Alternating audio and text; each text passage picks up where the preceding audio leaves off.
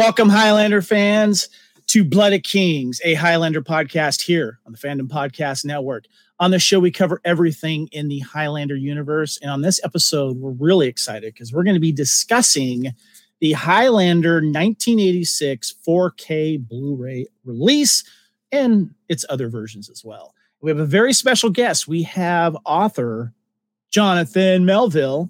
He'll be coming up here shortly. But first, I have to bring in my my Highlander brother from another mother, the big unit himself, Mr. Lee Fillingsness. What's going on, Lee? Come on up here. How are you? You know, I'm, uh, me and my big unit are doing just fine today. Thank you for that intro. I appreciate it.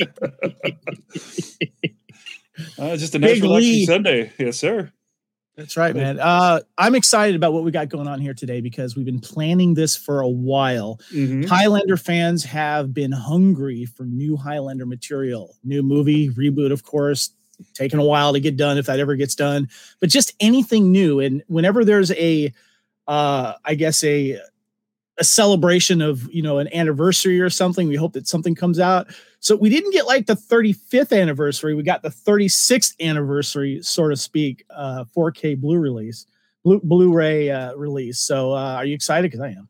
Yeah, and you know I got to say I'm excited to finally be doing this. Um, you uh, wrote me up a couple months ago and said, "Hey man, I need your uh, address," and I'm like, "Oh okay," assuming Christmas card and I get this package in the mail from uh, some upside down country. Uh, with you got a, this uh, one in the mail right here that I'm holding up right there. That's yes, sir, I did. Yes. And uh, 4K, and I ended up having to get a 4K player, and I'm like, oh man, I can't believe that I am so far behind the time that there is a physical media that I can't play. So now get the, the 4K player, and I got to say, Sony, do better. I had to take two of them back. Get, get another one, um, and finally got one to work a week ago. Oh, uh, oh, wow. But they would not play the disc. And I know that they're not region encoded, so there was something uh, that Sony was doing wrong. Exactly. Uh, that th- this is an interesting process. Highlander has changed my life in many reasons, both personal and in collection and format, and when to upgrade your personal home theater. But first, we got a really good guest here. And so let's go ahead and head into Joe's and uh, let's check out who we got here.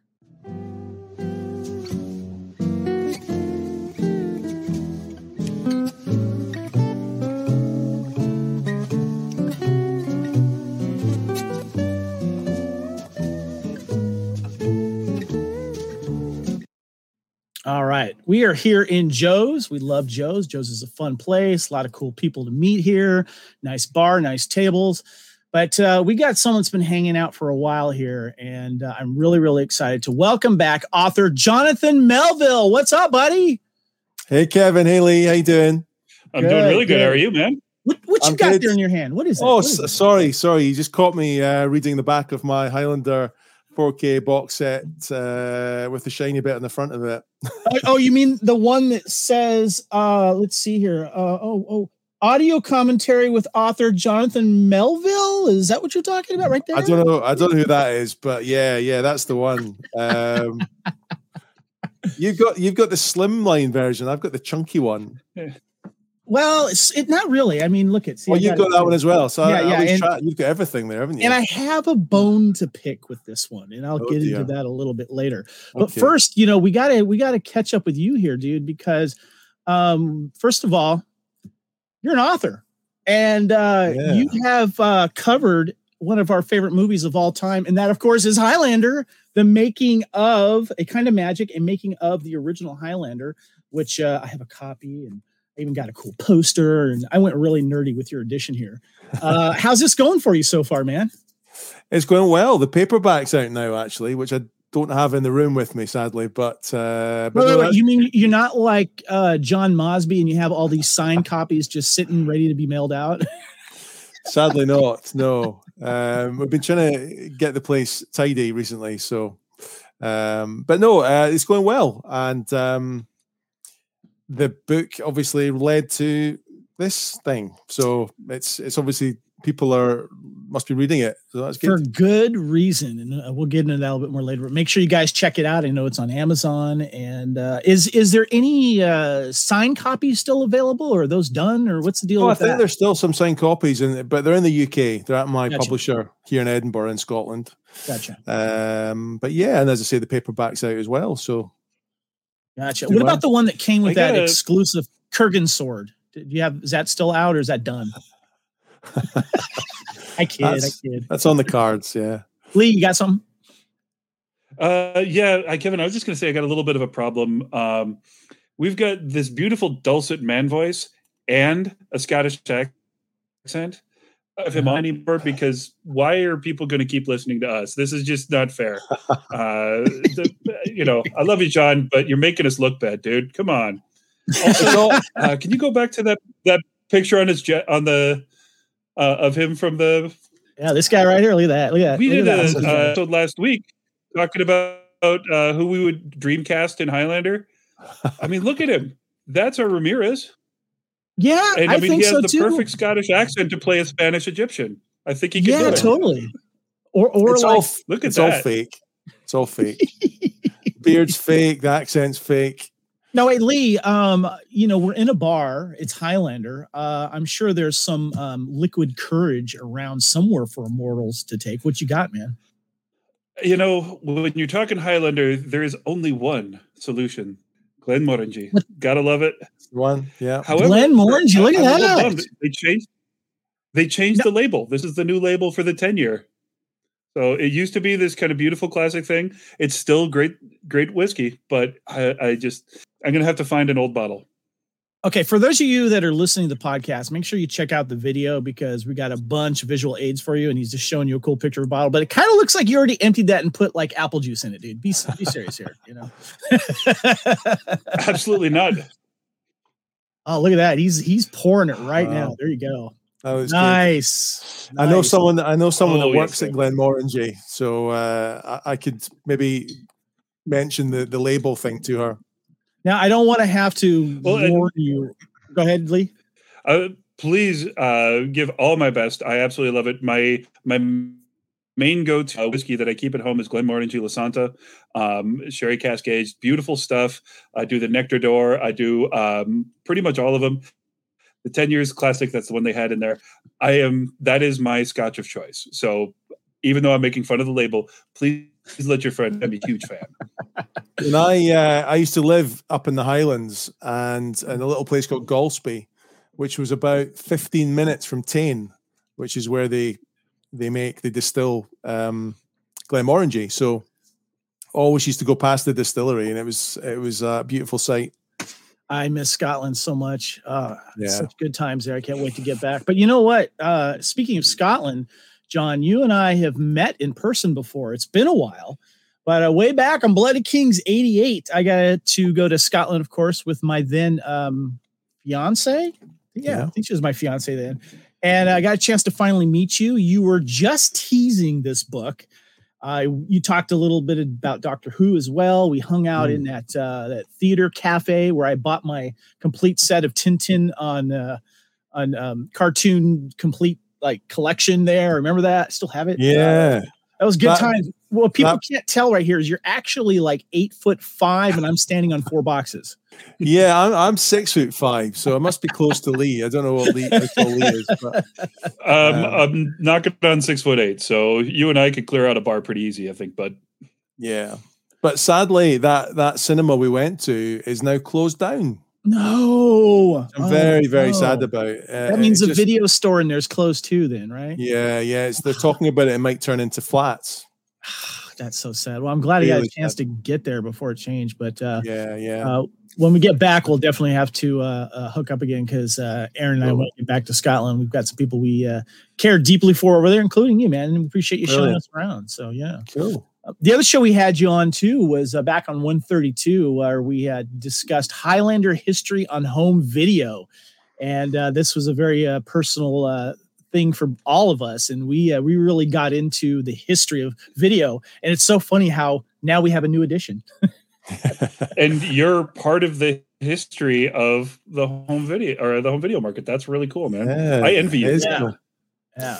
I, I envy me as well. No, it's it's cool. It's uh, it was a very it was a nice surprise. We'll talk about all that, but it was a nice surprise to get the email about it. So, okay, so I want to talk about um, okay first first of all, I, we need to talk about um, a little movie, and, and I want to mention this because uh, it's here on the Fandom Podcast Network. We do a show called Time Warp, and we um, cover the entire year of movies and pop culture that lived around them.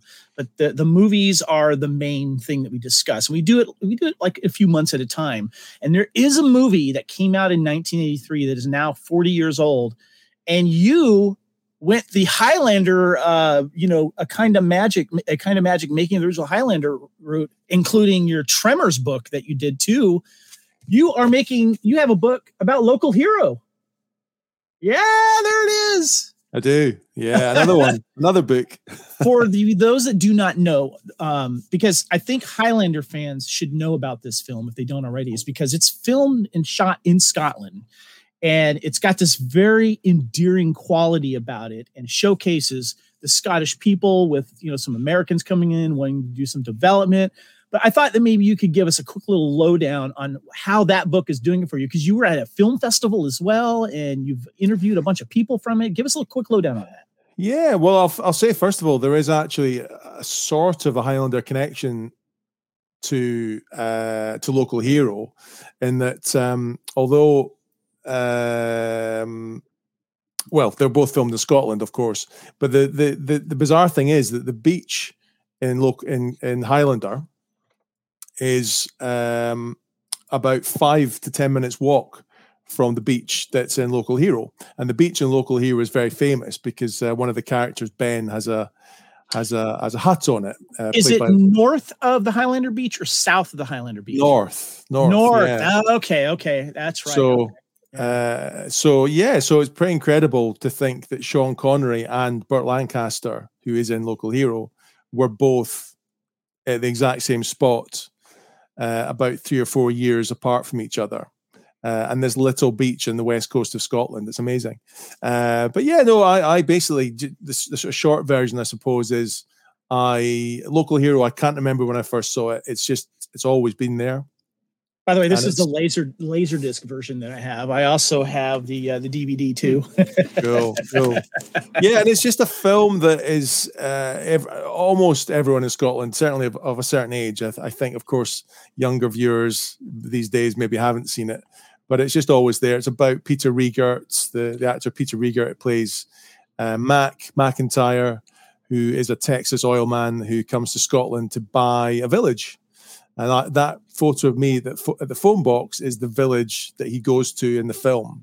Very famous uh, telephone box now. Uh, gets a lot of tourists. Totally, totally, yeah. And it's the village is called Pennan, P E N N A N, and the village in the film is called Ferness. Uh, yeah, and they filmed it all there in 1982. Peter Riegert, Denis Lawson, mm. who of course is Star Wars fans will know Wedge him. Antilles. Yeah, yeah, yeah, and he's also um, who, who are these gentlemen that you're with in this one picture? So the person on the on well on my right uh, is um, Bill Forsyth, who directed Local Hero, and the ch- chap on the left. So that's the chap on the right with the, the, the, sort of script I think in his hand is Bill Forsyth, and the other chap is called Iain Smith, uh, and he's a very famous film producer from Scotland. Uh, we were talking about 24 before we started recording. He actually produced the uh, the 24 that was filmed in in London, oh. and hmm. also Mad Max Fury Road, and uh, many other films. So, wow. but he worked on on Local Hero, uh, Local Hero way back in 1982. So yeah, so I basically I'm just a huge fan, and I wanted to write this this book, and interviewed lots of different people who were involved, and uh, it was a labor of love, uh, like local like Highlander, and. Um, and I kind of went through the film scene by scene, really, and then interviewed people and put in their quotes about what happened in, while they were filming that scene. So it's uh, it's a it was a really nice experience, and, and people seem to be enjoying it. And Peter Riegert emailed me a couple of weeks ago to say he enjoyed it, which is which was nice. I highly recommend anyone that, uh, first of all, loves Scotland, loves the filming locations, uh, check it out. Definitely. Um, remind me, I have a question about the Highlander Beach a little bit later because both you and I have been to it. Yeah. And uh, um, I'll bring that. I'll bring that up a little little bit later. Yeah. But you also you also met Kevin Bacon because you did a, a, book about Tremors, and uh, that uh, that is pretty cool because I know we did a Tremors uh, couch potato theater, and we had you on as a guest. We talked about that, and that was a lot of fun. So. Yeah, and that that's behind that photo was taken behind that cinema that we were at. That again has now closed down. Sadly, I thought so. the bricks looked familiar. yeah, he was cool. He's got two copies of the book now, so he's nice. Uh, yeah, nice guy. well, mm. is there first? First of all, uh, your your book review, and you're one degree from Kevin Bacon, man. That's great. Exactly right. Yeah. Uh, by by the way, our good friend John Mosby did a, a, review on Echo Chamber. He gave you a nine out of ten on your book. That's that's that's pretty cool. That's very nice of him. Yeah, and I and I think I probably stole some bits from his book for my book. So I think it would have been a ten if you had like a really nice, like sexy Scottish picture of you in the background or something. I think he would have given you a ten there. I'm just saying. So wear my kilt. exactly. Well, we've mentioned obviously your Highlander book, and make sure you check it out. Uh, but what what what are you working on now? Is there anything that you can uh, spoil for anyone now, or anything? Yeah, well, I'm working on a couple of things that are just taking. L- luckily, I mean, the great thing about Highlander and Local Hero was they were published by a, a publisher here in Edinburgh. Uh, which and the, the good thing about that is that you've got a deadline but that's also a bad thing because you've got a deadline and you have to keep to it. So I, for the, my next projects, I just decided to print them myself, publish them myself. So the the next one I'm working on, I've been interviewing people who I'm a huge Muppets fan, a huge oh. Jim Hen- Jim Henson fan. So I've decided to interview people who worked with Jim Henson. Uh, just to get stories, really, because I want to hear them. I want to hear what it was like meeting or working with the genius that was Jim Henson. So I've spoken to maybe 15, no. 17, something like that people over the last four or five years. And I keep getting delayed because of things like Highlander come along, and I've got to write that. so uh, it's some of the some of the interviews I might have to go back to them and update them a bit now because they've done new things. But I'm working on that, so I'm hoping that'll come out. Uh, I keep moving the date a little bit, but I think it's going to be spring or summer this year and also in the background, I've been doing interviews with people who worked on uh, on action films and series, mainly action hmm. TV series, actually from the sort of seventies, eighties, nineties. So um, Dukes of Hazzard and um, uh, Ten Speed and Brown Shoe and the A Team and Greatest American Hero and uh, you know stuff like that. Due South, Knight Rider, things like that. So nice. Nice. So that, and it's people that either you've some people you've never heard of. So sometimes it's producers or uh, sometimes actors. David Marciano spoke to me from Due South. He was brilliant. And anyway, so that's what I'm working on. Very cool. Yeah. Uh, Lou, you got any questions for him here in the uh, in here at Joe's before uh, we head on out? Uh, be awesome. I just want to be the assistant uh, helping with this, and I promise this was completely by accident. I put this shirt on today because it was the first shirt I grabbed out of the door or out of the drawer, and you know, Jim Henson. Muppets, man. Yeah. I am a huge fan. I actually I do the well. soundtrack to the 2011 Muppets movie, oh, and I gosh. I run to the uh the Life's a Happy song. Like it's the perfect running pace, and you're just like, yeah. hey, but it's. Uh, I'm a huge fan of that. So, uh, real quick, John, Kevin, wait, we got to have him your... back on when he does that. Oh yeah, totally, John. What's your favorite Muppet movie? Uh, I love Great Muppet Caper. Oh, me too. Possibly my favorite. Although, of course, uh, Christmas Carol I watch most years, not every year, but I watched it this year and it was or last year now. But I don't brilliant. know why it makes me laugh, but I think it's the bug-eyed fish uh, juggler guy. I think it's him that says, "I've got the paper towels." Lou, I think that's Lou, Lew yeah. Zealand. Yeah, I think so. Yeah. Anyway. Yeah. All right, well, we're excited, New, New man, Zealand? and uh, I think we've uh, we've got yep. a lot to get into today. So let's go ahead and head on out of Joe's.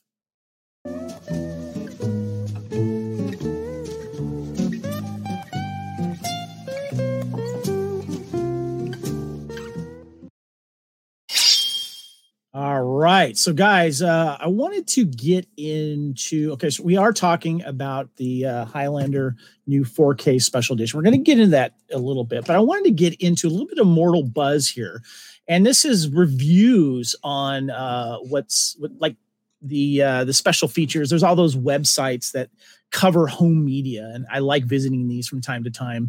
And i want to kind of get your thoughts on maybe what you've been hearing jonathan since you obviously have contributed to this and we're going to get into that.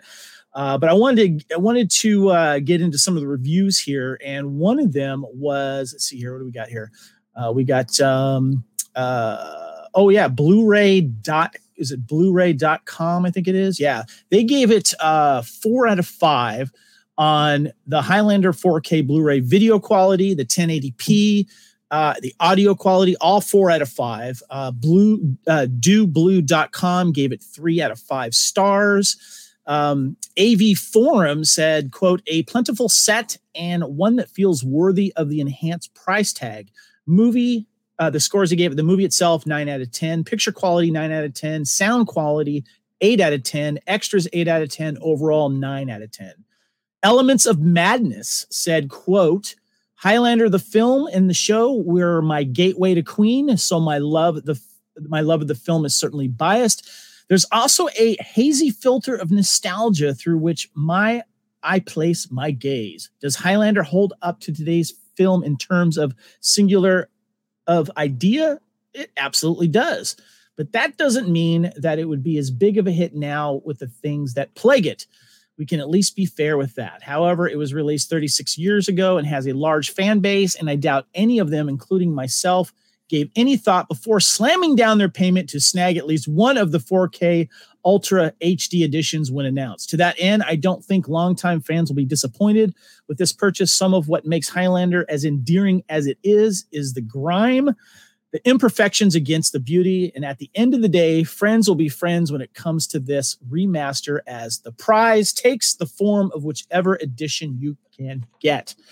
Uh, John, I want to get your thoughts on these comments here and where people seems to be getting uh, a lot of buzz, literally, um, on how well and how thorough this is. What are you hearing? Since I know obviously you're close to the project, but your fan side of it, what are you hearing?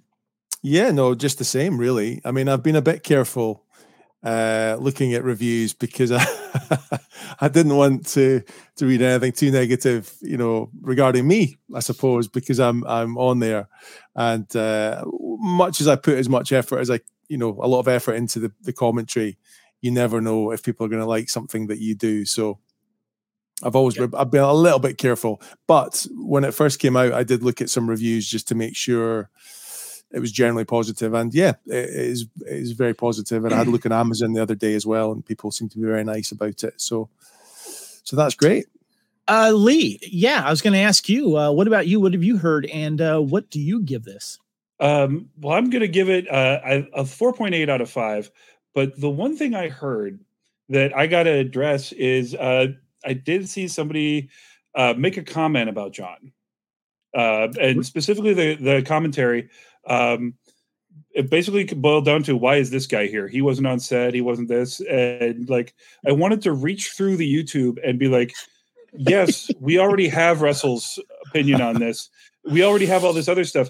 What we don't have is somebody that actually researched it, somebody that knows it inside and out in a way that he can replace the. Uh, I mean, how many people were on the one special feature? Like 80?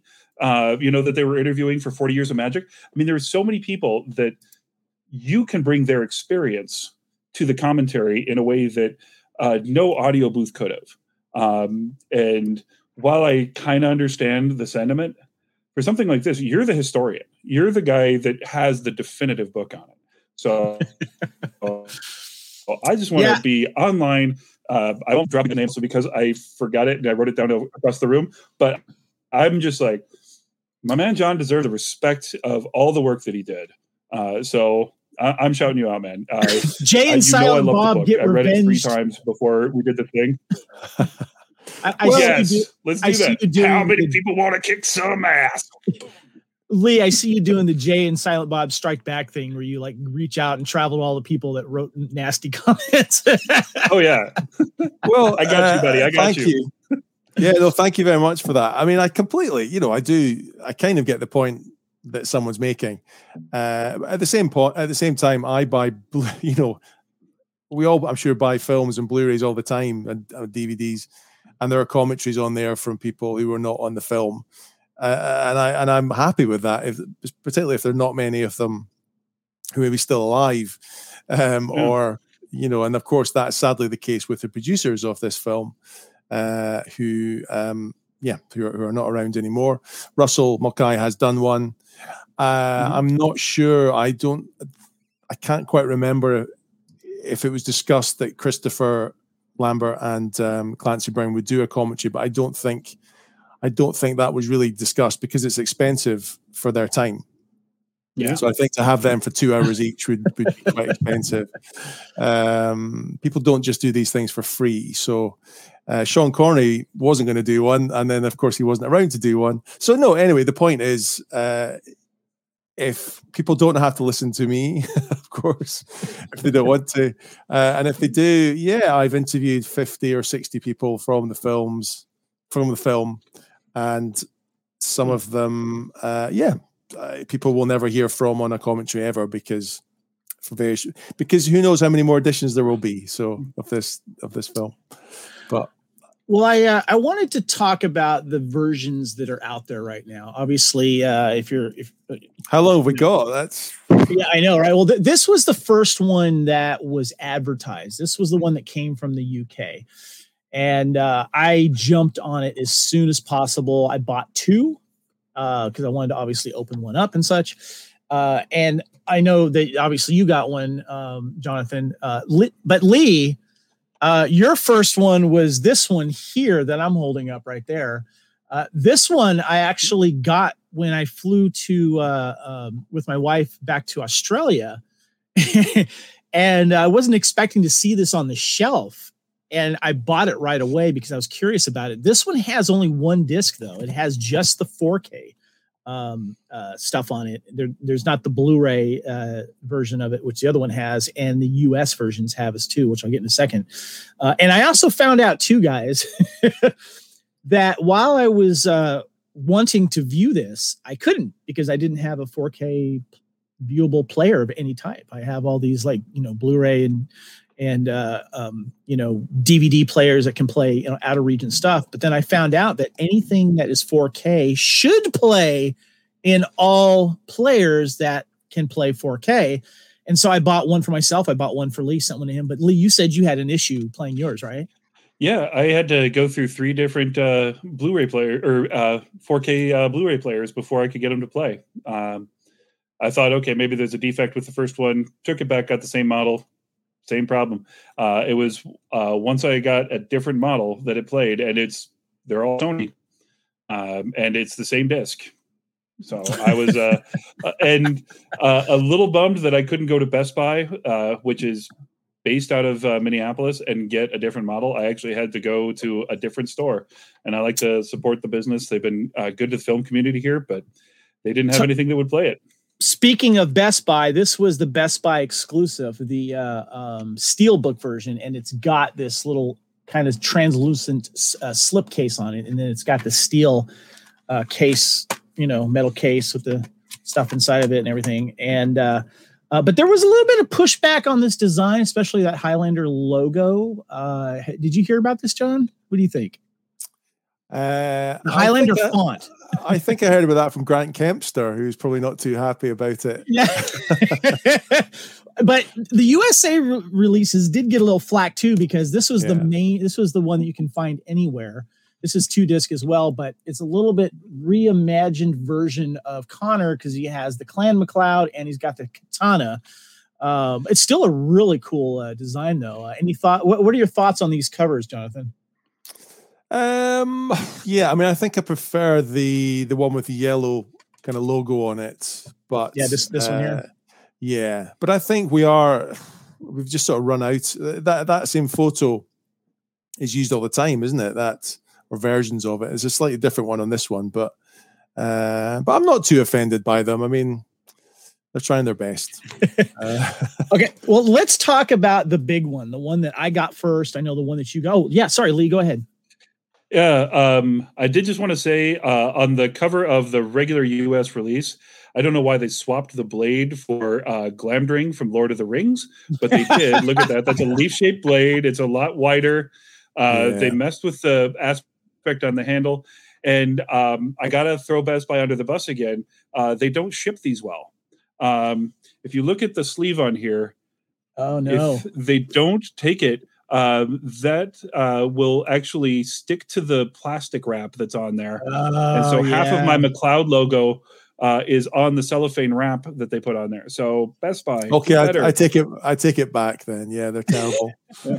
yeah. I mean, the, the close. I've not seen that that close up. The one you've got, Kevin, and now I see.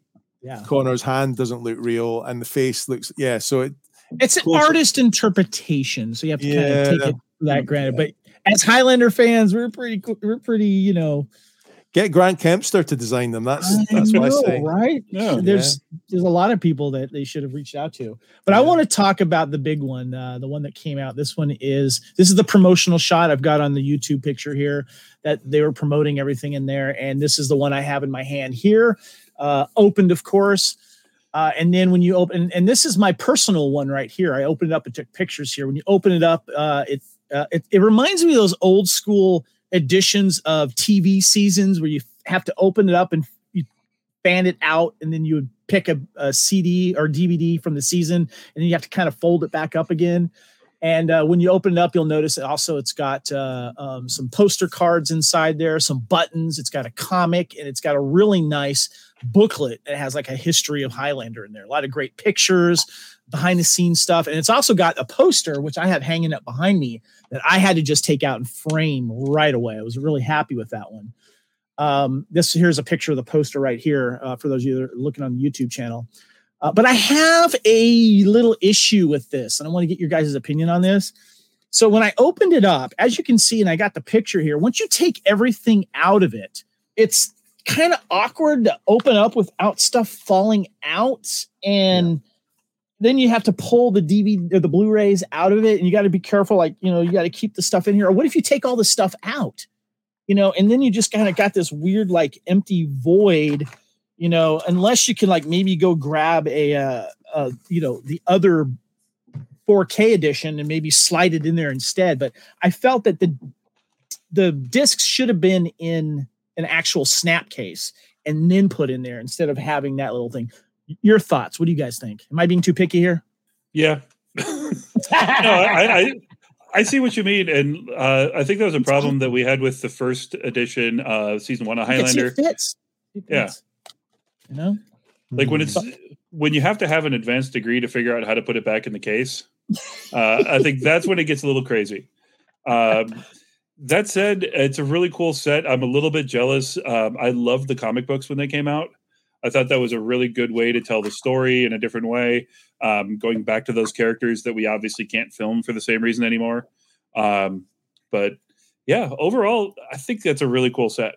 Well, let me uh, let's go ahead and get into uh, your contribution uh, in this, Jonathan. Um, and, and I wanted to remind people what is on this, like the uh, not only this this version here, but also the uh, American versions too uh, is on the 4K um, UHD disc. You have the uh, some awesome special features. You have obviously a new the immortal attraction of Highlander, looking back at four decades of Highlander magic.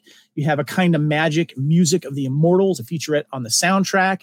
There can be only one Kurgan. Clancy Brown remembers Highlander, capturing immortality interview with photographer David James. Uh, we also have audio, other audio commentaries by Russell Mulcahy, and then uh, the one with Russell Mulcahy, Peter David, and William Panzer. But we want to talk about your contributions, Jonathan. Is you got to contribute your own audio commentary, and as a fan of Highlander, the trivia that you get to put in this is amazing. Before we get in and pick a few of those little nuggets, how did you get involved with this and being able to contribute sorry it's backwards here contribute to the uh, audio commentary on this new release um so i got an email how many things start i got an email from studio canal Um, now the dates, I can't quite remember the dates. I think it probably would have been uh, maybe the start of 2022. Uh, I should have checked my email correspondence, but certainly a little bit before. And and they got in touch to say they were looking to do this uh, this new set, and um, was I interested in being involved? Uh, and of course, I said yes straight away. And um, Uh, and so yeah, so that was I think the commentary was very early, very early on in the in the in the in the discussions, and also um, there's also quite a lot of discussions that go on with Davis Panzer, um, and I I you know there's not it's not a huge secret. I mean, there's a chap there called Kareem, um, yeah. who is uh, is is one great of the, guy, great guy, fantastic guy who is uh, Kareem, uh, Kareem has been involved there for, for many years, and he's a huge fan of Highlander and the, and the Highlander films and TV sh- series. Uh, and he worked very closely with Peter Davis. So anyway, he is is a is a really um, I love the guy, and I think he p- possibly put my name forward as well to the guys at Studio Canal in the UK. So, uh, but there were lots of emails bouncing about, basically just trying to talk about what could what could be involved in this set. And luckily, because I interviewed so many people for my book, I had lots of contact details still, which I was nice. able to, uh, you know, we were able to sort of just talk about passing those on uh, with the permission of the people who who were they were maybe wanting to interview. But I was suggesting people. I think Kareem was suggesting people.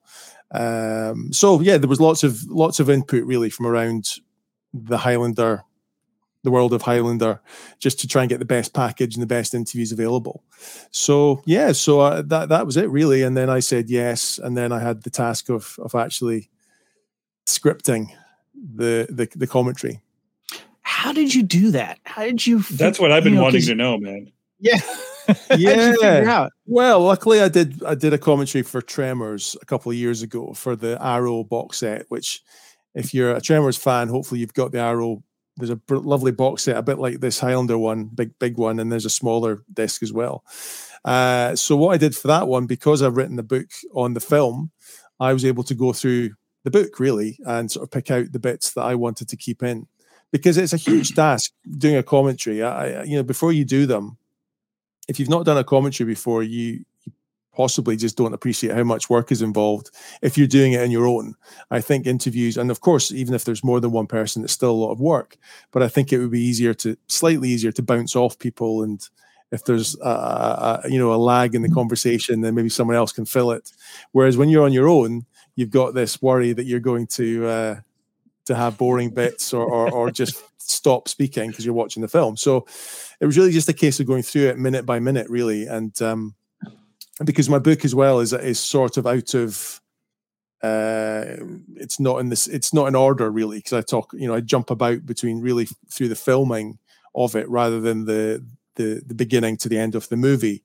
So it's not not in order basically so I had to kind of try and put it back into order and and just try and get things to match up on screen. And then of course you've got the you have to keep reading bits out to yourself because you think if I speak too fast which I possibly am just now you're going to then go past you know if it's about if it's uh, ramirez uh, being killed if you go past that bit too quickly then you've got to do you i learned that early in po- I, I learned that early in podcasting uh, that's why i don't do commentaries on movies anymore yeah. because Tough. you have to really one of the things that annoys me is when there's a scene you want to hear something about behind the scenes and they're still talking about something that happened like four minutes ago you know? Uh-huh. yeah. So so that I, I i totally i totally get that and it's easy to happen. So so yeah so that was really it. It was watching the film multiple times again which i'd watched many times for the book and then just trying to match things up and uh, and sync it a little bit so hopefully hopefully it worked i think it worked okay but but again until you Good you do it. You, you, I'm not. I'm not trying to be. You know. Uh, um, you know, but basically, you just you just don't know. Okay. That's the fact. So you are totally playing down what you did here. Okay. No, I'm not. Well, no, I'm being. I'm just being honest about you. Like yourselves, like anybody, you do. You create something. You hope it's as good as it. You hope it's going to be a great end result. You don't know until it's out. There, let me so. tell. Let me let let me tell Highlander fans this the amount of information and trivia and behind the scenes and references to all the people that you've interviewed is probably one of the most uh, behind the scenes information on almost anything that I've ever watched or listened to commentary really? before. Well, that's good. I, no, I'm serious. You did a fan, and I'm not just saying this because you're a friend of mm-hmm. mine and I've, I've had you on before. I when I listened to this for the first time while I was watching it, I remember a lot of this stuff came from your book too. But you were you threw in a lot of little anecdotes and thing like that. That even if those of you that haven't read your book, it is a uh, a well of information of Highlander fandom that people really need to, to, do. I mean, you you know what I'm talking about, Lee. Yeah. Um, speaking as the guy that read your book three times before we interviewed you, because it was it, it, was that good. And everybody out there, if you don't have his book, um, not only is it uh, is his commentary amazing, there are things that he could not get into the the movie or to his audio commentary that are even more fascinating. Uh, you know, I mean, there's just so many like the dude stepping off his sailboat, handing it to his buddy, and then going to be the uh, the DP for Highlander. I mean, that's just an amazing story. Uh, Hugh Quarshie, uh, you know, hanging out with Oprah and uh, uh, Steven Spielberg, uh, yeah. you know, w- watching Live Aid. Uh, I mean, there are so many crazy moments that you n- never uh, those detailed uh, you went into uh, in both of these, and um, again, I read this three times. I was still entranced by your commentary, and that's uh, oh, you know some you. of it was uh, very familiar, but it's also like I'm now hearing it in your voice instead of the voice in my head because I hadn't even yeah. met you yet, really. So all of the stories sounded like this voice. Hi, I'm you know instead of oh, it's I'm the accent, lovely bro. Scottish man, and you're just going to listen to me and love every word I say. It's the accent. okay, wow. so Thank I want to pick. I want to pick apart a couple of things that I took notes of uh, while I was listening to you. okay, and I'm one of the things that I love, and you've shared this story before, and you, I was like, is he going to mention it? Is he going to mention it? And you did. Was the first time you saw Highlander with a double bill with The Crow. yeah. And I have a Blu-ray edition of The Crow and Highlander, and this is like my perfect double feature right here because they're both dealing with immortals and the burden of being immortal. And you got to see this live in a theater and you got to see Highlander for the first time as well. I love that you put that in there. Totally. Yeah. And isn't that a perfect Blu ray set? I mean, the, the fact that someone at the studio thought, let's do this. And so, and this boss, the boss said, yeah, it was brilliant that, that this exists. yeah. Yeah. Uh, you got one of these, right? Yeah. I think so. Yeah. wonder where it came from. it, it occurs to me after um, the Clancy Brown documentary, and you know he's been on record of how he wants to play or he wanted to play the Kurgan. That's really how Top Dollar was played. Nihilistic, yeah. nothing to live for, very classy, yeah. insanely yeah. violent, and like non-caring. Uh, I, it's uh, it, it, just occurred to me now when you're saying that, and I'm like, of course that's a perfect top, double bill. There's uh there's one thing I a couple okay first of all I love how you get right into the original Sean Connery voiceover and how there there was stuff that uh, would have been originally in there.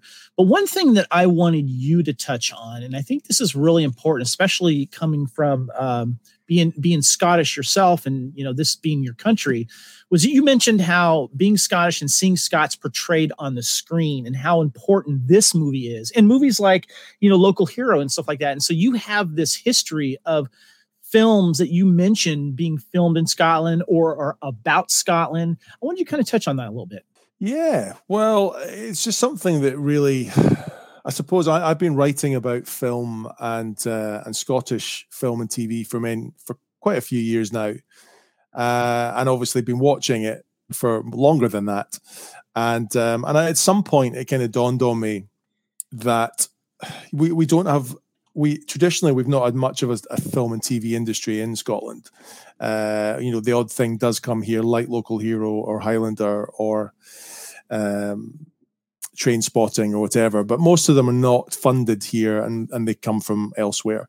So I just think it's really important. And I think it's a real shame that we've not had more because, uh, like I kind of try and, and, and make the point in the book, I think it's really important that people of any nationality see themselves on the screen and see other people, you know, just see themselves reflected back at them, really, rather than constantly having to watch people um, from uh, the likes of, I don't know, America, or uh, much as I love you know 24 and uh, you know all the films that i grew up watching back to the future that i remember seeing at the cinema when they came out um, or even just england you know england or, and wales and northern ireland. Just having stuff made here is really important. So yeah. so things like highlander just really they stick with you more i think because they are made and we are such a small country and and because they're made here and we just certainly i just pull them to me a little bit closer, which is, I think, why I've written this book, these two books about Scottish media, because uh, we just don't have that. I mean, of course, there are lots of them. It's just mm, these are really important ones. Well, the, there's a, a story I heard. Uh, John Barrowman, uh, who was famously Torchwood, he was Captain Jack. Mm-hmm. Um, when he was a kid, uh, is watching an episode of Doctor Who, and that's the reason why I'm bringing it up because you're the Doctor Who guy. Um, but uh, it's one of the old black and white episodes. But one of the companions was from Scotland, yeah, and it, yeah, and uh, Barrowman just as a kid just went insane, you know. And he tells the story, and you just see this moment in his life that stayed with him. Mummy, mummy, there's somebody from Scotland on the doctor, and it was it was the moment that gave him um, an idea of being an actor, of being a performer and uh, when you're talking about the representation, you know, uh, you think about, uh, you know, Scotland, you know, you have a Scottish actor playing this British character, and you have, you know, with uh, Sean Connery, he's playing 007. He's like, oh, I'm Your Majesty's Secret Service, you know, uh, but having something this Scottish, you know, uh, local hero, uh, this one, and then we start getting uh, other movies. I I love Trainspotting. Uh, it's one of my favorite movies. We talked yeah. about it a few podcasts ago but um, it just that representation and seeing something. Uh, there's a, a, movie called The Accountant that came out a few years ago, and uh, the main character is on the spectrum like I am. Uh, he's an expert in violence like I am, and it was the first time I'd seen that portrayed, and I'm like, oh my god, this is me. and yeah. those moments are very important for an audience. So, uh, yeah, and, and funnily enough, I can't, uh, funnily enough, I'm going to mention 24 yet again. I'm obsessed clearly at the moment because I'm going I'm watching all the episodes. But tonight I watched episode one of season seven of 24, and in it there's a Scottish actor. Uh, I think his name's Tommy Flanagan. Yeah, uh, mm-hmm. and he pops up, and uh, and my partner went, "Is he Scottish?" And it's like, wow, there's a Scottish guy in an Sons American of Anarchy. program. He was in, if I remember yeah. That's true. Yeah, yeah, and and it's, uh, and Braveheart, of course. And it's just like, but it's just that thing of of you're you're saying, oh, there's a, a Scottish guy and an American thing. That's just weird. And although you just mentioned Sean Connery, who of course was one of the biggest stars in the world, was Scottish. There's, there's still just one guy. You know, we we want more. We yeah. do need more. I, so. I do want to. Uh, a couple things I want to mention was first of all, as you guys watch 24 the amount of time it takes right on certain freeways to other freeways is the most unrealistic thing oh, about that series. Everything else know, was done well, but how it takes you to get on the 405 to the 101. Oh, four, four minutes. They're, yeah, they're across the city. Not, not yeah. going to happen. Not going to happen. But anyway, yeah. I want that, and he a, never has to pee. yes. Um, there's a few things, a few more things I just want to, that I, I picked from your, your commentary. I just want to mention real, real briefly here uh, was uh, first of all the the Highlander filming locations, and also you touched on that Highlander is actually a British film, even though the producers were American. And you also gave respect to uh, Peter Diamond and Bob Anderson. And uh, the thing that I forgot, either I didn't remember if it was in your book or not, um, was you mentioned David Keith that he was uh, uh, considered for it. I think that might have been in your book too um, Kurt Russell, we all know that one. And what's funny about David Keith is he filmed this movie called Lords of Discipline that came out in 1983, but he filmed it in 82. And he had to film this in England because it takes place about uh, um, basically racist um, uh, military students that treat an African American man horrible in school And because of the subject, no military school in the US would allow this. So they filmed this in England. So obviously, David Keith, who was officer and gentleman the previous year, this came out in 83. I see why he was on the, the radar. But the person that I either missed or couldn't remember was Barry Bostwick. Barry. Bostwick was considered, uh, of course, one of my favorites. I have a picture of him as Ace Hunter from Megaforce, one of my favorite movies from '82. Uh, that was surprisingly. To me, he um, will always be Brad Majors. I was a huge Rocky Horror guy yeah, growing he, up. That's how most people know him is from Rocky yeah. Horror. Yeah, definitely. Uh, but I wanted yeah. to ask you to clarify something for me, uh, Jonathan. Was Sean Connery's pay? We know he was paid quite a, a, lot of money for a short amount of time, but was it a location thing and a tax thing, and when it had to be done? Can you clarify that? Oh, it's a, it's a complicated one. This, but basically, he was due to be paid. Uh, I think it was a million. Oh, now was it a million pounds or dollars? I can't quite remember. Let's say dollars um, for his week's work, and basically the, there was a problem with the camera. To to to to get to sort of shorten this the story a bit, uh, and it meant that they had to film for an extra few days. And I think it was five hundred thousand dollars per day that he was charging if it went above went over this week. Mm. Uh, and it went over nice. uh, over two or three days, I think. So he ended up getting paid um, at least another million or so. I'm probably getting the story slightly wrong because it's. Oh, I think, I yeah, it, sorry, I think it was in your there? commentary, but yeah, there's a lot of uh, the, the, lot of tricks they did to uh, make sure they got certain looks from him, so they could edit in later and stuff like that. They were very yeah. clever with the amount of time they had with him because the I think that was, was charging. In, yeah, I think that was in the last sort of 10, 20 minutes. Russell Mulcahy said, "Yeah, look over your shoulder, look left, look right." Uh, but you know, yeah. he, yeah, yeah, but he ended up just yeah getting paid more than than he should have done because of a camera problem. So, uh, Lee, was there any other uh, was there anything that uh, jumped out at you regarding the commentary? Well, uh, you kind of touched on it for a moment, but uh, you know, your shout outs to Bob Diamond and uh, or uh, Peter Diamond and Bob Anderson uh, as a fight choreographer, as a stunt monkey. Um, you know, I appreciated that, uh, especially bringing up Peter Diamond who is kind of the uh, Donald O'Connor to uh, Bob Anderson's Gene Kelly. He's the guy that's easily as talented and just doesn't get the recognition. Uh, so I really liked that, um, you know, and I just appreciate it, uh, and especially you know yeah. now that uh, Bob's gone, you know, we don't get any news or any more stories. So uh, hearing more about that was really cool. Yeah, thank you. Yeah, they were they're they're just such an um, important couple of you know pair uh, Bob mm-hmm. and uh, and Peter. And I think for people who are fans of of um, of Peter Diamond, they should follow Peter's son Fraser, who mm-hmm. I think mm-hmm. is on Twitter. I think it's just Fraser Diamond or maybe Fraser underscore Diamond, but you'll find him quite easily. Who is writing a book, I believe, on his dad. Oh wow! Who and he's also on Facebook. I don't know if his Facebook page is open to everybody, but I interviewed him for the book. So mm we're, we're sort of friends on there, but he certainly posts a lot of photos because his dad was in so many TV shows yeah. and films. So he's always he's got a stack of of DVDs uh, uh, so high.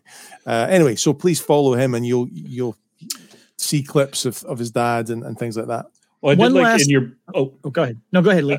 I was going to say I did like in the book how um, Fraser was the one that's uh, looking at the pictures from the Yung Dol Kim fight. He's like, I'm pretty sure my dad was on that. That's his style. Like that's yeah. that was really cool. Like uh, you know, deepening the mystery that we're all just wondering like what happened.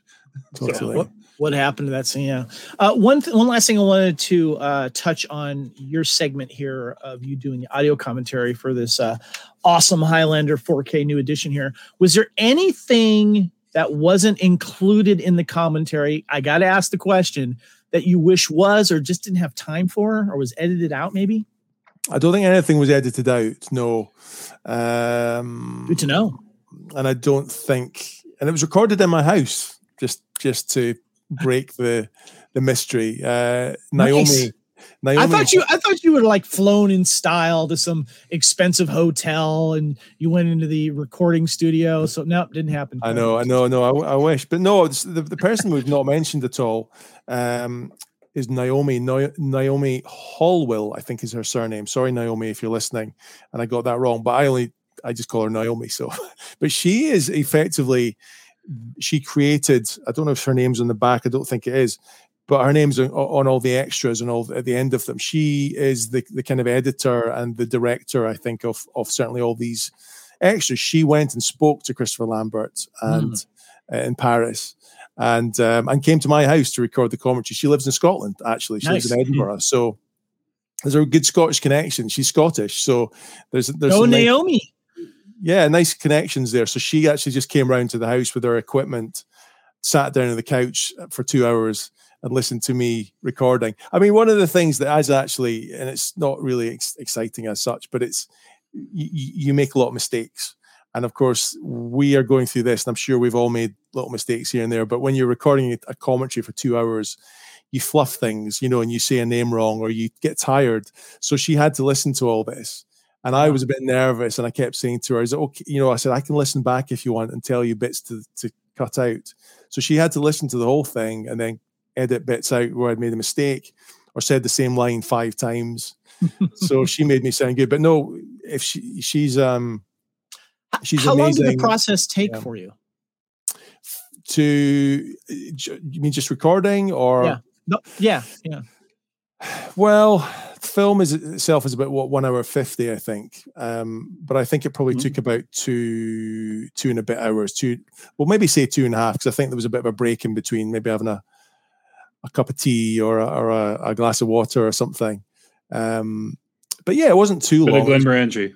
Yeah, maybe I should have I should have had that. Yeah, and the actual writing of the of that script took quite a while. Just going through it, back over it again, reading it, you know, watching the film and trying to make sure it all synced up. So, right. uh, and I think I think Naomi probably did a bit of. I think there were a couple of points probably where I stopped a bit too soon, and I think she maybe then spaced things out a little bit. So, the funny thing is, which I've not mentioned, and uh, I don't actually have a 4K player, so uh, I couldn't even and that, and that's something much as I you know Studio Canal were great and you know love everybody there I'm a little bit upset partly for me and partly for other fans that all these extras are not on the Blu-ray disc. Yeah. Uh, and I really I wish they had been because I think I couldn't watch many of these extras and I had to get Naomi to let me watch some of them I'm glad and you I, brought that up because and I couldn't even listen. I couldn't even listen to the commentary because it's on the I wrong disc when I got this box set, I was so excited and I put it in. It. was like, I couldn't listen to my own commentary. Tell me about it. Cause when I got it, I'm like, crap. Yeah. Mm-hmm. So the first thing that I did was is I went to Best Buy and I bought a, a 4K player. And you can attach a 4K player to a non 4K TV and watch it. You just may not get the quality uh, that you can, but it's not a big deal. But you can actually watch, you know, the content. But Highlander, you know how like back in the day there was a video game system that made you upgrade your home entertainment system. There's always something. Highlander, I am a stickler for getting as many different versions of different uh, you know, home media. We talked about that in that podcast. But Highlander is the reason why in the last three months I've gotten a 4K Blu-ray player and a brand new 4K TV. oh. I can now yeah. play these things, but now I need to get another 4K player because I need to have one in the podcast room and one now in the living room when I wa- when I watch with the TV. Because you know now I gotta like take the player and like pick it up and move it if I want to do that. yeah, you know I've I was going to say I'm the same way with my video game systems. Whoever has the Star Wars Special Edition box is the next system I get. So I've got a Star Wars Xbox 360, and then I've got the Darth Vader uh, PS4. Whatever the next Star Wars Special Edition box is, that's the the next uh, gen console yeah. I'm going to get. Yeah. Well, uh, I want to get into the next uh, special feature here, and this one's an important one for a lot of fans. Okay, the next one is, and this one is about 14 minutes. This is the There Can Be Only One Kurgan. Clancy Brown remembers Highlander. A uh, couple of things I did want to mention uh, that I noticed here. Uh, Grant, he mentions Graham Freeborn, the makeup artist. Graham was his guy, as he mentioned. Uh, Nick Maley, the special effects makeup co designer who designed the Kurgan prosthetic look. Uh, James uh, Acheson developed. He's the costume designer. He developed the look of the Kurgan. The costume, he said, was cumbersome on horseback. Uh, he also mentioned, and I love this, uh, Bob Anderson, the swordmaster. He said, Clancy said that this was his best friend from the movie. I can't imagine being in Clancy's uh, situation about this and, and, and, being able to call him his best friend at the time. He also gave shout outs to Peter Diamond, of course, a stunt coordinator, coordinator, and Peter Bruce, who he said that was his Clancy stunt double. I got a couple other notes here first, but before we get into this, this kind of all started from this moment right here, Jonathan. and this is the reason why you have this book because you wanted to get Clancy Brown interviewed first, get him done, not saying out of the way, but get one of the most main stars of this for your book. And he finally came out of the Highlander, I'm ignoring Highlander world because probably because of his kids. Uh, and he was invited to this special uh, screening of the Highlander. I think it was the 4K edition uh, in Scott Edinburgh, Scotland, which is where you went. And here you are interviewing him. Yes, absolutely. Now, there's something interesting about this picture. Not only was this the beginning of your book, not only was this the interview to get, but if you look over Clancy behind him, there's a handler, right? If you look a little closely, past the handler, there is a woman in the background that is looking over the handler and looking at you interviewing Clancy Brown.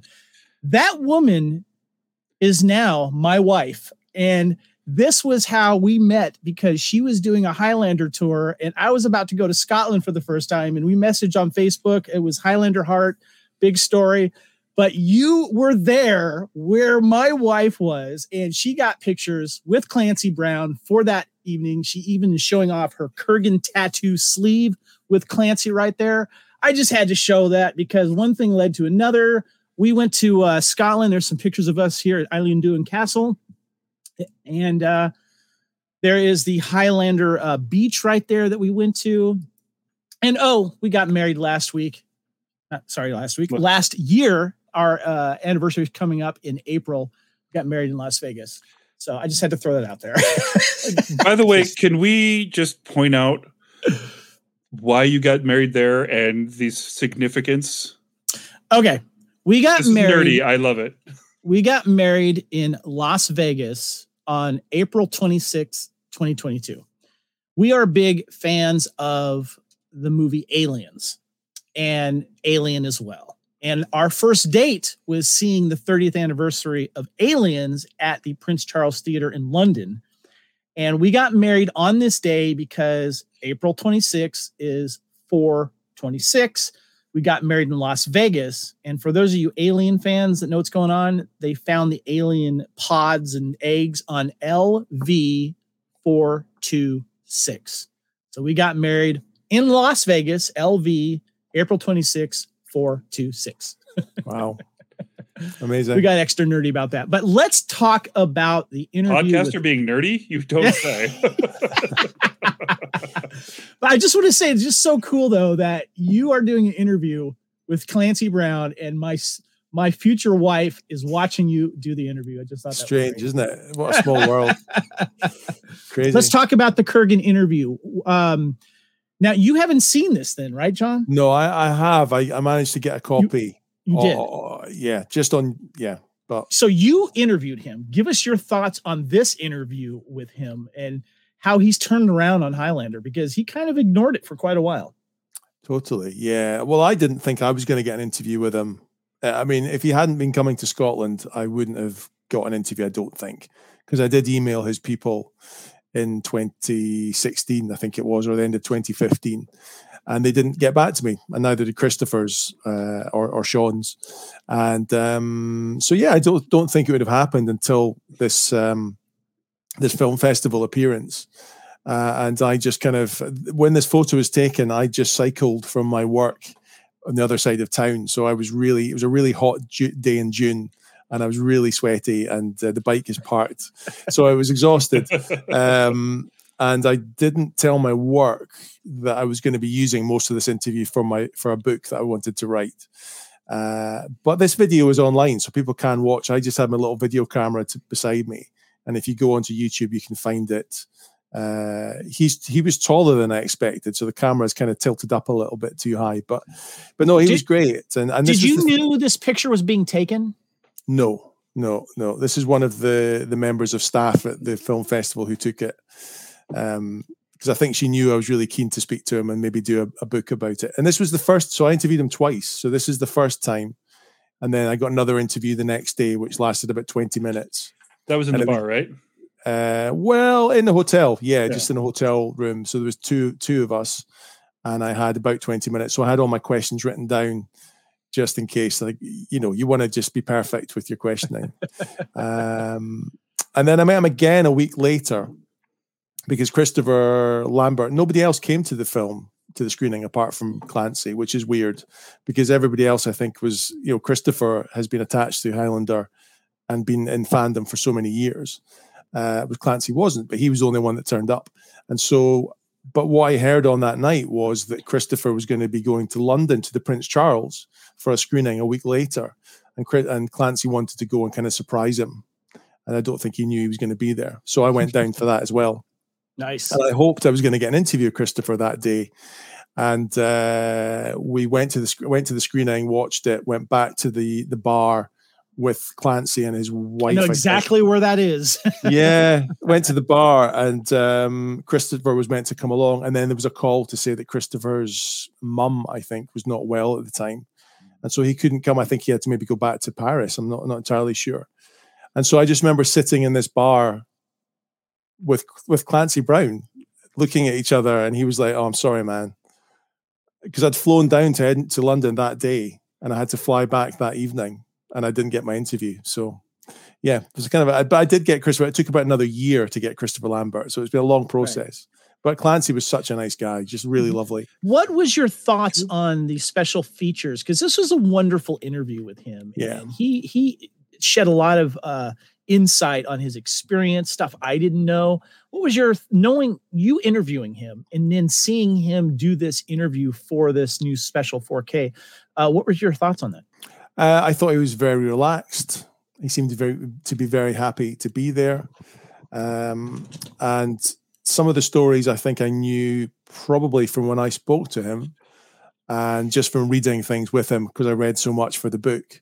So I knew most of it. I don't think anything was particularly new, but uh, just hearing him in 2022 talking about this film was was really nice.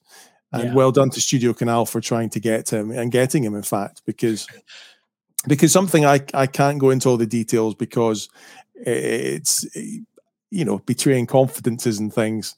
Uh, not that there's anything bad to say, but I just think, as with any project like this, there's a lot of moving parts and there's so many things that could have gone wrong you know getting somebody is very difficult there's a lot of logistical issues um, so partly just again betraying confidence and partly just to, I wouldn't want to bore you because it's things like, you know, who's available on a certain day, kind of someone misses their flight. There's all those sorts of things.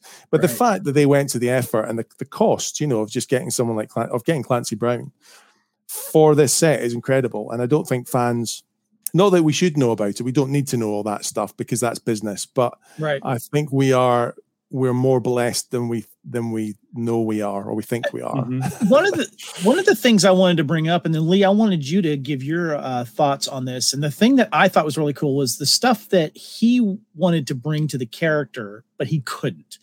Uh, the one thing I thought was fascinating was he mentioned that Clancy mentions the idea about the Kurgan maybe being a Russian general during World War II on it, but on the Allied side and he would like go to concentration camps and look for possible Nazi immortals or pre-immortals and take their heads, you know, and stuff like that. Hmm. And he also mentioned too, like he thought, what if the Kurgan was like a Wall Street bond trader, you know, with a nice three-piece suit, and you know, he kind of looked like uh, the guy from um, uh, American uh, was it American Psycho or like you know something from Bonfire of the Vanities or something like that. I just he, I loved how he had these ideas about that. Uh, was there anything that, that jumped out to you, Lee, regarding uh, um, Clancy talking about his times as the Kurgan? Um, yeah, it, it's a it's the curse of being a big actor um, that you don't get to play the the characters that way. Um, they want you to be big violent, scary looking, over the top. And uh, when you look at like the because we did the best villains uh, episode of uh, Highlander the series, and the best villains are all the kind of smooth, you know, uh, rich, sophisticated, all that sort of stuff. Uh, Clancy is amazing, but uh, because of the stature, he gets pigeonholed into a specific thing, and right. um, I think it's one of the reasons why he does um, so much of the uh, voiceover work. Because voiceover, it's who you sound like, not what you look like. And I've right. gotten some amazing voiceover projects that let me do roles I would never in a million years get cast for, even though I may be right for them in every other way but appearance. Uh, so it was really fun listening to him on that. Um, I really did like that he's um, shouting out his stunt double for this. Um, I think it was actually in a different interview for the previous one, but uh, he just made this comment in passing talking about uh, the driving scene. Um, you know, the the terror drive. He just makes this comment about uh, well, some of it was me, but some of it was uh, my stunt uh, driver because stuntmen should be working, uh, stunt people should be working, and uh, it's just such a, you know, coming from somebody that crosses the line. Um, I really appreciate when the actors do have the respect for the people that get them there, and um, you know, not only that, but you, you know, we're talking to the customer, we're talking to the makeup guy, we're talking to everybody, um, all the people that made him look this damn cool. Um, you know that that's the mark of a uh, of a man who knows where he is and knows who got him there. Um, and I, I really admire him for all of that. You know, he was he was uh, he was also very respectful of who the star was uh, when uh, Clancy said that he was doing these cool things with the sword play, Christopher said, "Well, I want to do that," and then he kind of said, "Well, you're the star; you should definitely do that." But Clancy was kind of like, "Darn it," you know, he, he was hoping to like pull some of those off. I love the thing too that he mentioned that eh, that it wasn't until Die Hard uh, that the bad guy was probably the smartest villain, or maybe even mm-hmm. the smartest character there, and mm. that the mm. Kurgan was your typical '80s bad guy typical to a certain degree, but he really brought a lot of character to it, which is what what we liked. The other thing that stood out for me too was that he spoke with Sean Connery's son Jason about the famous beach scene where Connery has to run and how like you know off screen he says, "Man, I'm in my I think he was in his 50s at the time, like almost pushing towards 60 or whatever, he's like, I can't do this anymore. So when you see him run, it was kind of like if you've ever gone to Blood of Kings and watched my running on that beach, I'm feeling the same thing. well, I, I actually, I think I maybe, I maybe mentioned this on another one of our videos uh, previously, but I spoke to Jason Connery as well um, at a film premiere a couple of years ago, and he mentioned his dad's knee and he said that he his dad that Sean called Jason after that beach scene and said his knees were killing him. Mm. Um, I didn't put it in the book because it wasn't an interview when I spoke to him, but I think right. I can mention it here. But uh, but yeah, he said his his knees were really sore afterwards. So the the one thing that I took away from this Clancy interview was that he has totally embraced um, Highlander, and I, I think for a while, I think he just kind of left alone because I I don't think he had the best you know experience filming things. You know we talked about how he had to kind of make his his history where he had to make his way to the set originally and and you know but I, I think that he looks back on this and especially with the you know these new fans that are finding it and also realizing that all of the voice work that he done uh, and all of the fun that you know, all of the great roles that he's done. He even had fun with it on Goldbergs, where he's mm-hmm. like the shop teacher, and the kids in the '80s wanted to have a Highlander club, and there's two different clubs, and he got to have fun with that, saying there can be only one Highlander club, you know. And so, obviously, he's embraced it, and I think that that's important for us as fans to see that he's done it and he's come around to it. Is that is that something that you also see, Jonathan? Yeah, absolutely. I think uh, just what you're saying. Yeah, I think ten years ago we would not have got this sort of response, perhaps. I think there is a video out there that was recorded. I can't quite remember how many years ago that I did see, and he was. It was for, um, I think, maybe one of the merchandise videos or something. But I think now, he, yeah, he just seems a lot, a lot more relaxed with it, and and I think, um, I think at the time, of course, he was in his twenties, and he was a bit of a just a kid. And I think he sort of alludes to that a bit in that interview, doesn't he? And says, you know, I knew everything. I knew, I knew it all. and he's joking, of course, because he, he didn't know everything, mm-hmm. and now I think he's looking back on it from from with with his with his many with his extra years, and and can see he can see where he maybe was a little bit of a yeah uh, a little bit of a hellraiser, probably. You know? Yeah, yeah. I, I, I, can't quite imagine what what. I mean, that came out a little bit in some of the interviews that I did that I didn't really bring to the fore in the book Yeah. because I didn't feel comfortable maybe doing that. But but there was an interview with J, Jim Acheson, and I I kind of got both sides where one of them talks about the way Clancy treated the costume. Yeah. And mm. and he wasn't happy. And then Clancy kind of admitted to me in the interview that yeah, he made a mistake and he was he apologized basically. So yeah, he talks about that in the special features uh, about he how sort of touches on it. Yeah, yeah, he doesn't. He does, he which, I thought was, which I thought was pretty cool. Yeah, the one other main thing that I want to discuss on this, guys, is something that's really, really cool. I want to talk about the. Uh, it's almost an hour long. It's 56 minutes. This is the immortal attraction of Highlander, and uh, I there. This is this is the big one um, that has a lot of people on it, and I just wanted to go over some of the specs here. First of all, it's almost an hour, which is great, and the interviews, the people that are in the uh, um, in this uh, interview segment. Of course, we have Gregory Widen, who's the story and screenplay. He mentions The Duelist uh, and the Tower, the Duelist movie that um, Lee and I have actually covered last year, talking about the inspiration for Highlander. Really good movie. Uh, and the Tower of London visit that he that he did. Uh, Derek Power, the music supervisor. Russell Mulcahy, of course, the director. Uh, originally, this movie was called The Dark Knight. Uh, David James, the stills photographer, Lewis uh, Lois Burwell, uh, the makeup supervisor. She was great. Loved her in this. Of course, Connor MacLeod himself, Christophe Lambert, Clancy Brown also has some more in this as well. Um, and I thought it was interesting. He said in this particular special feature, he said that they wanted Arnold Schwarzenegger originally for the Kurgan after Terminator, but he turned it down because he wanted to play a good guy next. Mm-hmm. Uh, Roxanne Hart, in there. Edie, Be- uh, who played Brenda Wyatt. Um, Edie, uh, Beatie Edney, of course, who played Heather. Tim Hutchinson, the art director. Really, really great group of uh, interviews on here. And I wanted you, uh, John, to kind of shed any highlights that you took from this documentary.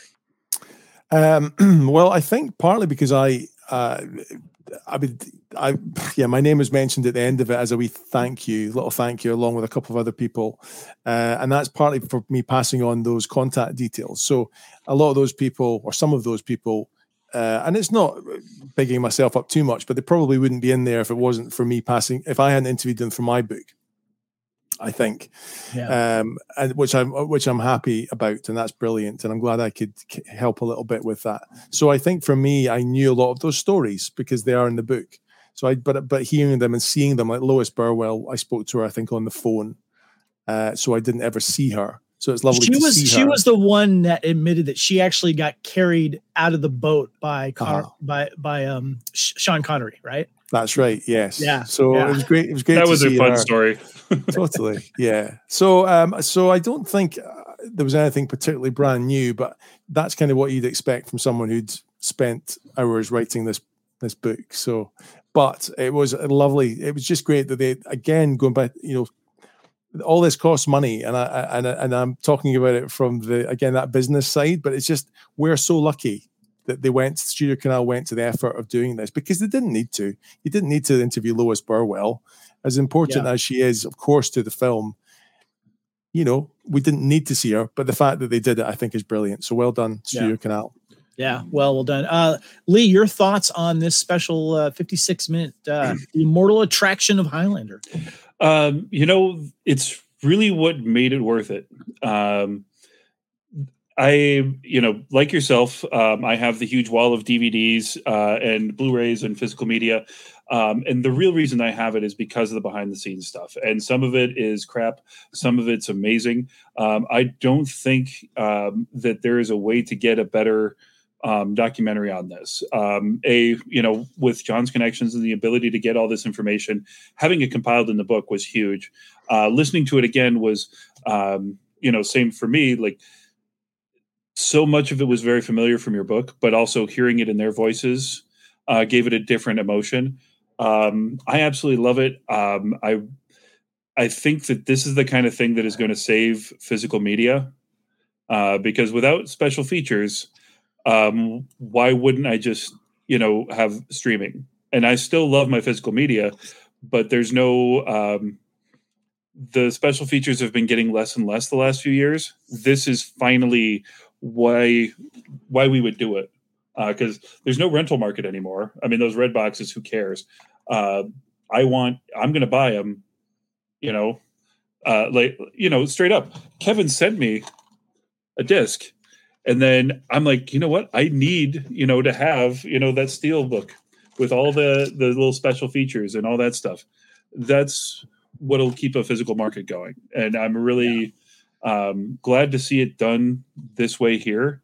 Uh, I'm really glad that I've got a friend who is now uh, officially connected to the Highlander universe in perpetuity because I'm pretty sure the next uh, edition is going to have your name on it.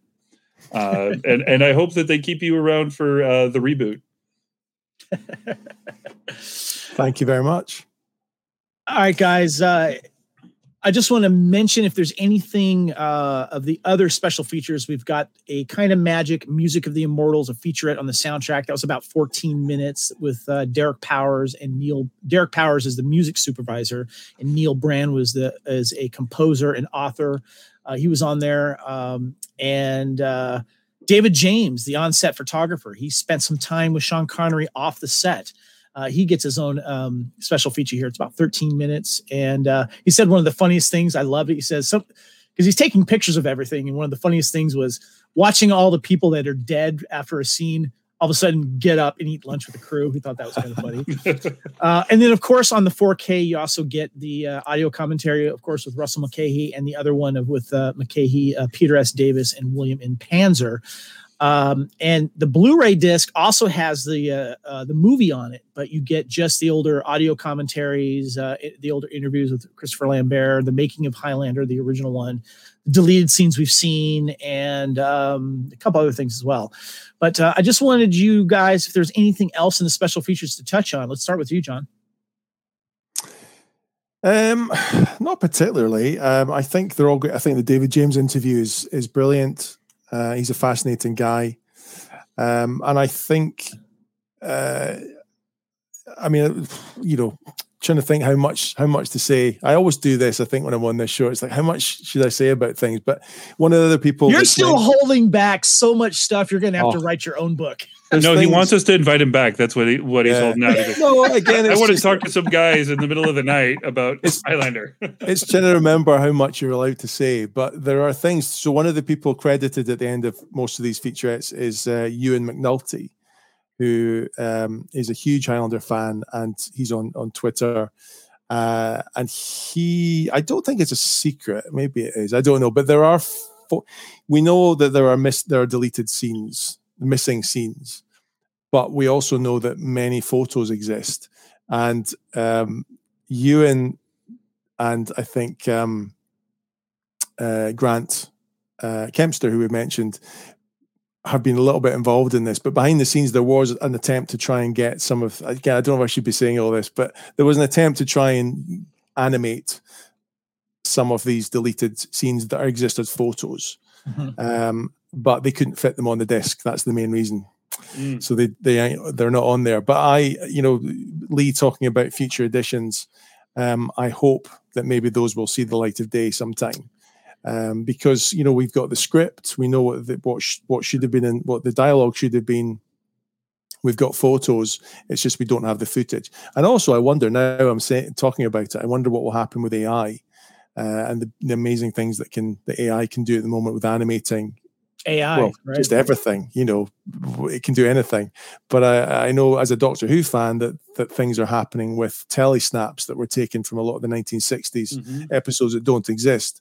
And I think there there's there's lots of talk about if those are almost brought to life, you know. And yeah. I wonder, who knows, in the next five years, even a couple of years, will some of those and, and this is just me speculating, but but I do think that we could see potentially something really exciting in a couple of years' time. Just if maybe Ewan can can work with some AI or Studio Canal are willing to put some fingers crossed. You know, that's just me speculating. That's me. We can use a 40th anniversary update. I'm just saying, you know, that's coming up in four years. And and I just want to mention real quick there, you know, the big Yung Dol Kim fight scene. We've talked about that in your book. You you've covered it a little bit. And there's this. Uh, I, I just want to say that there was the the longest rumor about it was that that footage got destroyed in a fire. That's not necessarily the case can't rely on that anymore.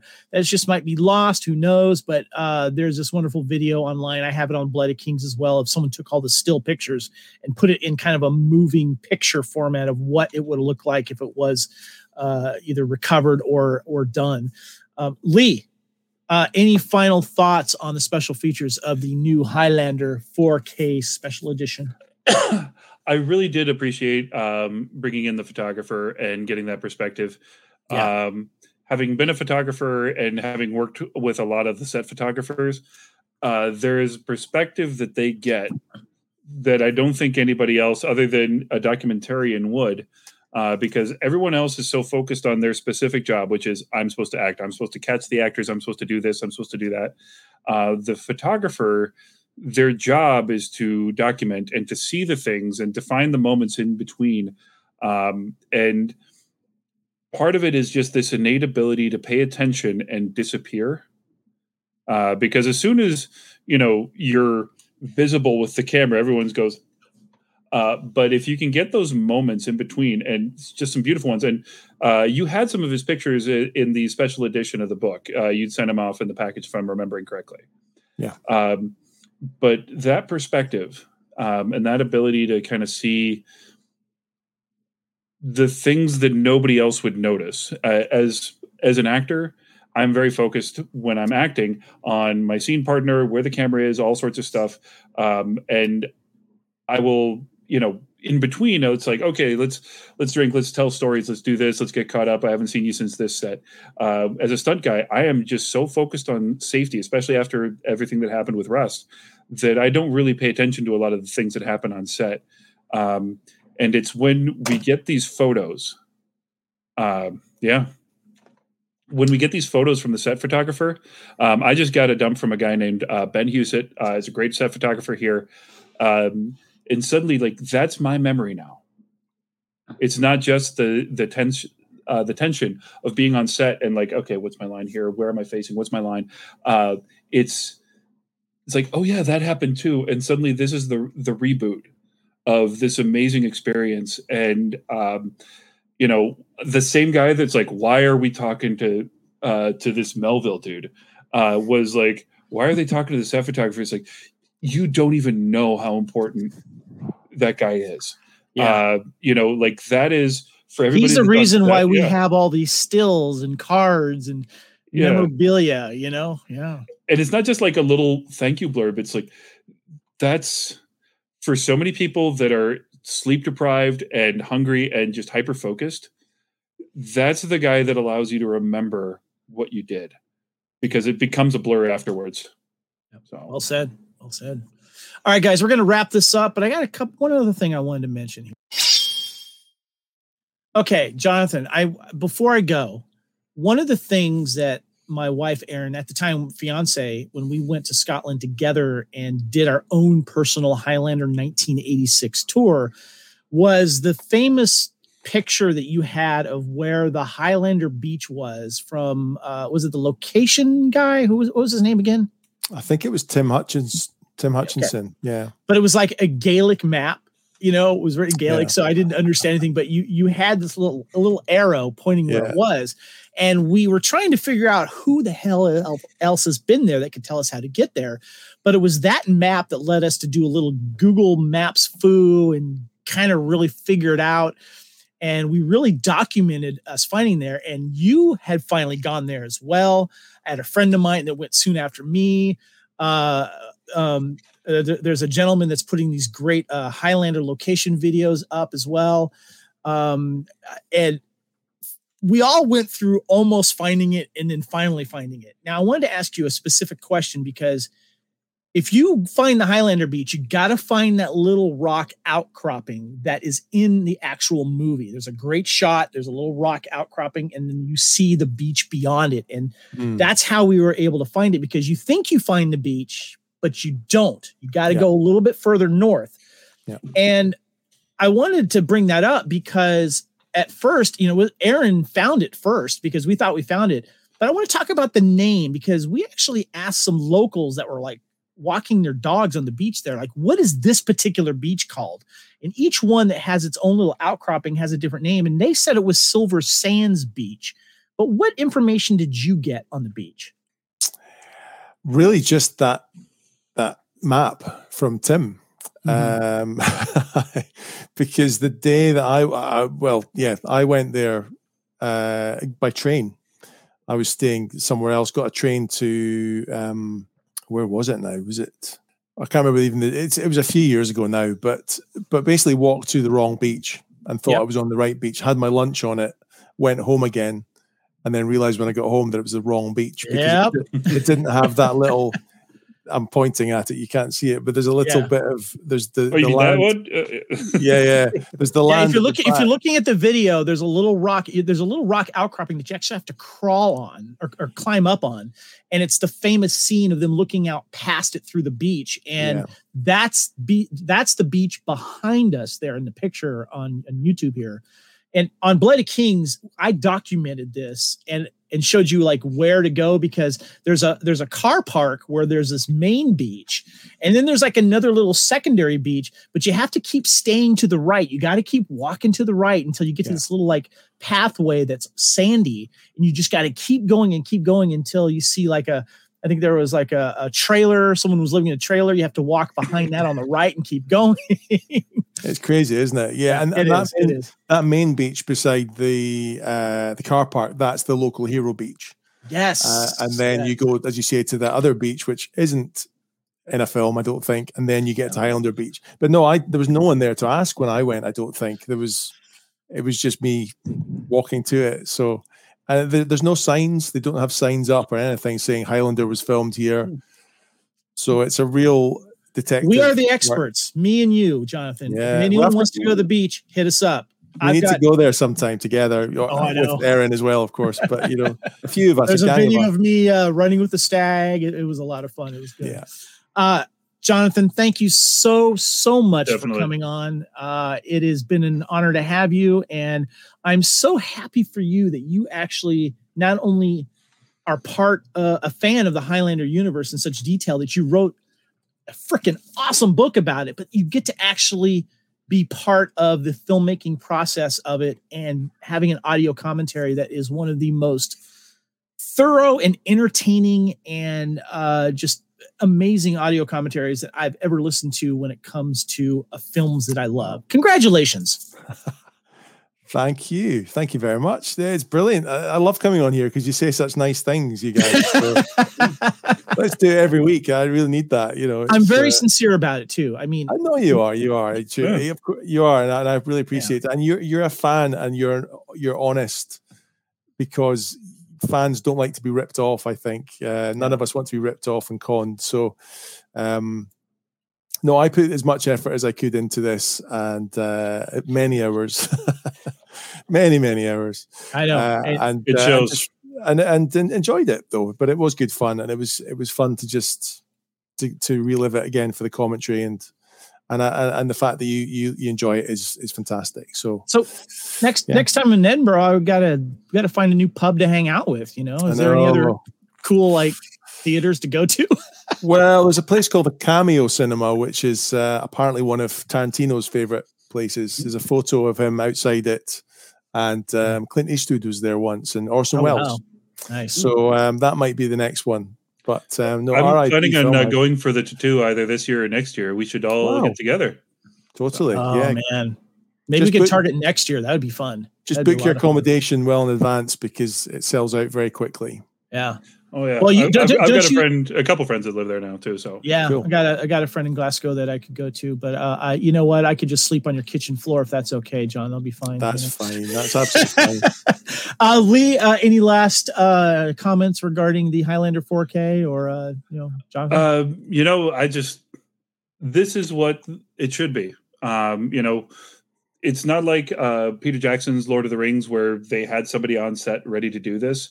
Um, when uh, you know you look at the most recent uh, Blu-ray edition of Star Wars, it's kind of hodgepodge and crappy. Like I think that having an historian like yourself, uh, which is what you are for this, um, yeah. helping to guide this, making uh, the special features uh, coherent and enjoyable and uh, enriching. Um, this is the kind of thing, you know. I mean, that's why you got to do Tremors. That's why you got to do this one. That's why they should have you as just the the set historian for whenever this reboot eventually comes out in the next 30 years. Uh, I think this is just a fantastic uh, thing. I I love it. It is absolutely worth the price. Uh, my like I said, 4.8 out of five. I think, and part of it is just like the audio and a couple spots had some really tinny stuff to it they weren't able to upconvert uh, a few of the scenes where like when you suddenly see film grain and the rest of the film you don't it's like okay that takes me out of it. But other than that like you cannot expect yeah. more from something like this. Totally. And i'll just say once again i mean it's you hear my voice on the the commentary but the people behind the scenes such as kareem uh, uh, Kareem Damashki and um, Hugh McNulty, Grant Kempster, Naomi Hallwell, as I say, who who's behind the visuals that you see and edited that documentary. These guys are amazing as well. So congrats to them. Yeah. Well said. Well said. Well, John, why don't you tell us how we can, uh, you know, how we can get a hold of you? Where are you on social media? I I think probably Twitter. I'm still on Twitter as long as Twitter is there. John underscore Melville and uh, on Facebook, I think it's forward slash Jonathan Melville. I think it is. Okay. So yeah, if you just Google me, you can find me. And uh, you also have Facebook uh, groups for your books as well. The Highlander make uh, a kind of magic. You also have one for local hero as well, right? Yeah, on Tremors as well. Yeah, yeah. yeah so check those out. Uh, you yeah. got some good pictures and you know promotional stuff. You hanging out at international film festivals and stuff like that. It's great. So yeah. Something yeah. just occurred to me. Um, nobody should be surprised uh, that a guy named Melville has uh, several very incredibly detailed books about these epic journeys with uh, crazy conclusions. Uh, you know, and those of you who are not complete book nerds, uh, Herman Melville wrote Moby Dick. so, is there any relation? I've always wanted to ask that. No, no, no. There's no relation that I, that I know of. No and yours is far more interesting to read uh, than learning about how to rend whale fat, uh, which was two chapters in Moby Dick. So thank you for not having that level of detail. Uh, Lee, where can we find you on social media? You don't find me; I find you. Uh, otherwise, uh, you can find me on uh, Facebook under my name. Um, I've also got um, my double action martial arts page. Um, Madman Road Productions, my film company. I'm about to start a prop armory. Um, I'm still trying to figure out what names I can legally use for that. But after the events on Rust, um, I spent a whole lot of time uh, buying, trading, and begging for uh, prop firearms to make the film community safer. Yeah. Um, and so that's uh, good for you, up. man. Yeah, uh, I shared some pictures with you, uh, and it's about tripled in size since then.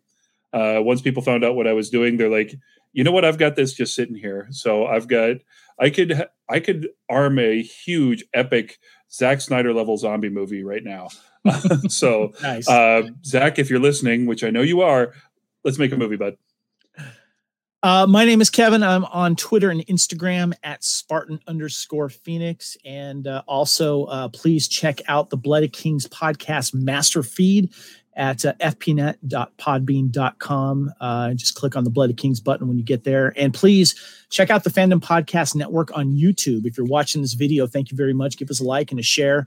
Uh, make sure you check that out. Uh, Blood of Kings is also on Twitter and Instagram. And, and also, too, we've got a great Facebook page, the Blood of Kings, a Highlander fandom group Facebook page.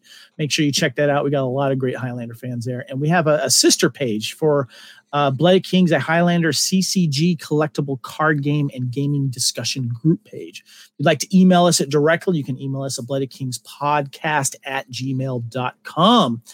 And uh, also give us a love on uh, your podcast catchers. Give us some reviews and also check out TeePublic. You can get your Blood of Kings uh, um, uh, t-shirt on anything, logo on anything too. We also got the uh, the Blood of Kings uh, Team Iron Pipe as well.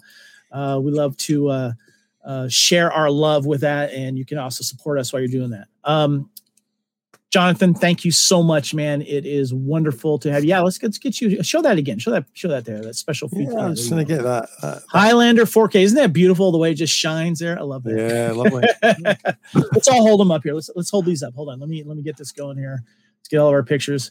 Show these right here. There you go. Yeah. Guys, uh, thank you very much. Jonathan, thank you so thank much you. for coming on. I really appreciate you, man. Thanks for having me on. It's been brilliant. There's always always great fun coming on here. I hope you hope hope to come back at some point. Yeah. Oh. Thank you and your beautiful dulcet Scottish man voice. Thanks, laddie. I'm oh, Kevin. Uh, yes. yes. Love it. I'm Kevin on behalf of Lee and our very special guest, Jonathan Melville. Thanks everyone for listening and watching. And join us again next time here on the Fandom Podcast Network for another episode of Blood of Kings, a Highlander podcast. That sensation you are feeling is the quickening. We are one, we are immortals. Farewell, dear shitheads. Goodbye, everyone.